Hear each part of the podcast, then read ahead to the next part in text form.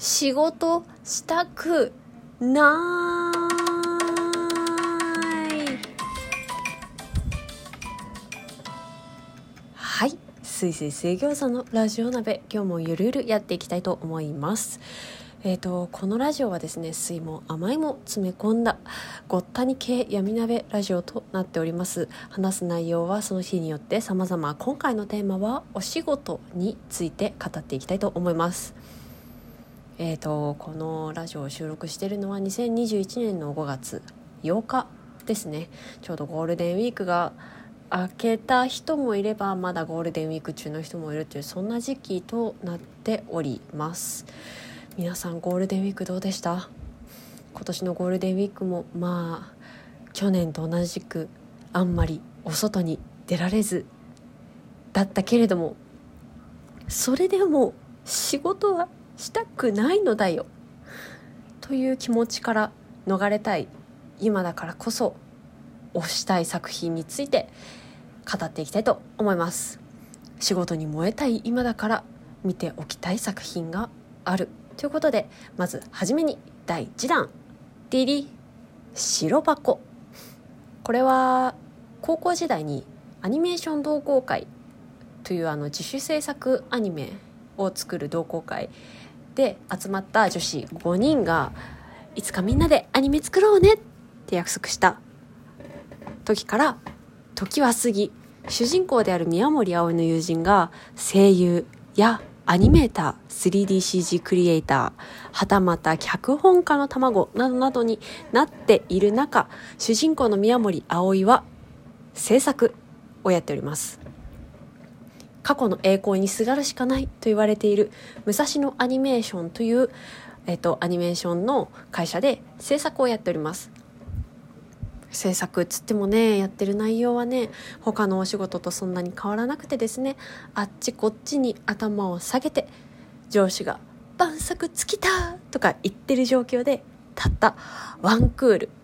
だから 12,3 話ですよねのアニメのために東奔西走する、そんなアニメとなってます。宮森葵がなぜ走るかっていうと、いいものを作りたいからなんですよね。ファンを笑顔にさせたい、自分たちも笑顔になりたい、アニメを知らない人からもよかったよと言われたい、いいものを作るために走って泣いて悩んで怒って、それでも前に進む宮森葵から元気をもらえること間違いなしです。でね、このアニメーションの制作が主人公のアニメなので、これお仕事アニメとしてちょっとマイナーすぎるんじゃないかなとか、よくわかんないかもしれないとか思う方いるかもしれませんが、ご安心ください。仕事をする上でぶち当たる壁がもうリアルすぎて、こっちも胃がキリキリ痛くなってまあそこまではいかないけど、よく言えたね、偉いねとか、あとはね、新人だとその宮森葵に共感するかもしれないですけど、こう社会人として年次を経ていくにつれて、例えば先輩の矢野さんとか、それからこの場面ではこの人はこういう風に言ってあげた方がいいのかもしれないとか、ここでこういうのはあの子は傷ついてるけどここでこういうのは優しさゆえなんだよとか、もうね、他の人の気持ちもめっちゃ分かるようになってくるので、いやまたね、折に触れてみたいアニメですねいやもうわかるのオンパレードで職種変わってもこういう悩みってあるあるなんだねってなるに違いない、そんなアニメとなっております。んで、ちょっと白箱はリアルすぎるっていう方にはこちらをおすすめします。第2弾ニューゲーム。こちらはですね、ちょっと古いんですけど、今日も一日頑張るぞいの元ネタとなっております。聞いたことあります？ツイッターとかで今日も一日頑張るぞいって、あれの元ネタの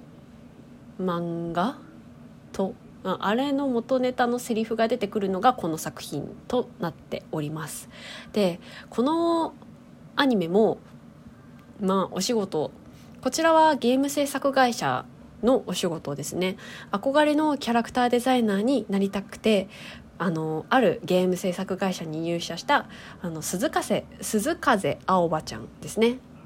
もうこの子がまた可愛いんですけど、青葉ちゃんが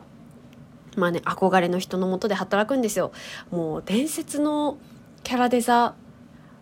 八神光さんの下で働くんですけど、もう八神さんがめっちゃだらしなくて幻滅とかあとはね、青葉ちゃんも初めてのことばっかりでキャラクターデザイナーなんてやったことないですからね。青葉ちゃん高卒でこのゲーム制作会社に入社したんで、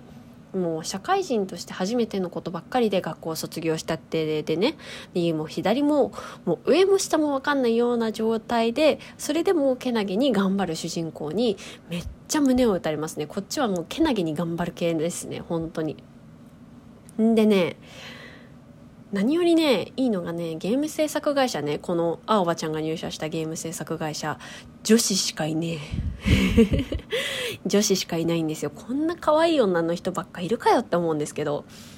いや八神さんもね会社の床で寝たりとかしてんですけど、いや会社の床で寝る人大体吸えた匂いするからなって思って、まあしないからさ、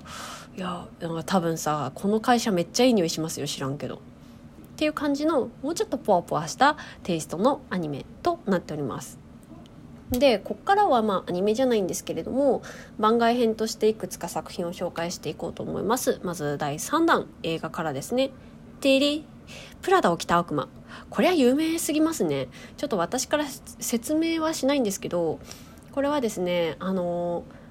ハサウェイがとにかく美しいのでぜひ見ていただきたいなと思います。で今鬼上司の下でヒーコラ働いてる人にはおすすめの作品となっておりますが、これを見て頑張るべき時と頑張るべきでない時があるんですよ。いやなんか一刻も早くそれ逃げた方がいい、パワハラセクハラだから一刻も早く人事か法務に上げた方がいいみたいな、そういうのの境目がまだわからない時にプラダを着た悪魔を見て変なやる気を起こすと、私みたいに、ブラック企業で身を粉にして働くことになりかねませんので注意が必要となっております。プラダを着た悪魔、まあ、アン・ハサウェイが美しいのでね、それだけでも見る価値あると思いますよ。では続いて第4弾テレサプリ、岡崎まり先生の原作の漫画となっております。こちら漫画にしてはちょっと高いしでかいんですけど、新入社員に入社前に何かやったことありますかって聞かれたら、いやサプリを全巻読みなさいって言ってますね。サプリね、最初の3巻くらいがめっちゃつまんないんですよ。なんですけどどんな道に進むとしてもこの漫画絶対味方になってくれます。なぜならどんな労働女子も大体網羅されてるから、もう会社にバリバリいて働くっていう人もいれば9時5時の子もいれば、まあだからバリバリの子は会社員だけれども、まあ、フリーランスの子もいるし、会社員にしても平か、あとは役職ついてるかとか、あとは結婚未婚ディンクスなどなど、まあいろいろね女子の分かれ道っていろいろあるじゃないですか。働き方はもちろんその上でこう結婚するか子供を産むかみたいな選択もいろいろあると思うんですけど、どんな女子も大体網羅されてんですよ。でね、サプリね10年ぐらい前の漫画なんですけど、ほぼ変わってないですからね、世の中の進み的には。だからまだまだ悲しいことに参考になる漫画となってます。でですね、社会人で落ちる罠も全て網羅してるんですよ。社内恋愛とか不倫とか、女だからって舐めてかかるやつらですとか、あとは世間系上司。世間っていうのは簡単に言えば昔女性を遊郭に売る仕事をしていた人ですね。とか、まあいろいろね、いろんな罠があるんですよ。もうね、そこも全て網羅しているので、ワクチン接種がてらサプリを読んでおくとめっちゃ面白いです。ただ最初はめちゃめちゃつまんない。なんかよくある会社の惚れた腫れたみたいな、くっそつまんないんですけど、もうそこ以降が本番なんで、ちょっと最初は頑張っていただきたいなっていう、そんな漫画になっております。このサプリはまあ絵も綺麗ですしね、あとはね、本で言うと読み終わった本と読んでる途中の本があるんですけど、読んでる途中の本はまたよかったらレビューしたいなと思うんですけど、読んでる途中の本は今私定時で帰りますですね。こちら Kindle で無料で読めるようになってたので、あれですね、私 Kindle Unlimited に加入してるんですけど、そこにね私定時で帰りますが入ってたので今読んでるんですけど、正直さ残業した方が得なんですよね。残業代もらえるし、仕事遅くても残業代もらえるしっていうね。なんですけど、この主人公の東山由依さんはもう異常に高いっていうとあれか、生産性を発揮してですね、毎日定時に帰ってるっていう、そんな女性になってます。なんですけど、もう周りがもうなんかもうとにかく残業って感じで、ヘアって感じになってるのをなんとかしていくっていうね、そういう今お仕事の、そういうお仕事の小説を読んでおりますね。これからまあどうなっていくのかっていうのもあんまり語るとネタバレしちゃいそうなんで、ドラマ化もされたみたいですしね、ドラマは見てないんですけど、まあどうなったのかどうなっていくのか気になるところではございますね。あとは、有名なとこだと船を編む、三浦紫音さんが原作の船を編むは読みましたね。これもまた仕事に疲れた時にちょくちょく読んでる作品となってます。三浦紫音さんいいですよね。まほろ駅前ただ便利店とか、あそこだって神奈川県町田市がテーマなんでね、それとかも結構読んだりしますけど、なかなかね面白い作品まだまだいっぱいあると思うので、仕事に疲れた時、仕事嫌になった時にこういう作品もそばにいてくれるんだなっていうのを思いながら、また連休明け仕事に励んでいきましょうね。てなわけで今日のところはこの辺で、それじゃあ皆さんごちそうさまでした。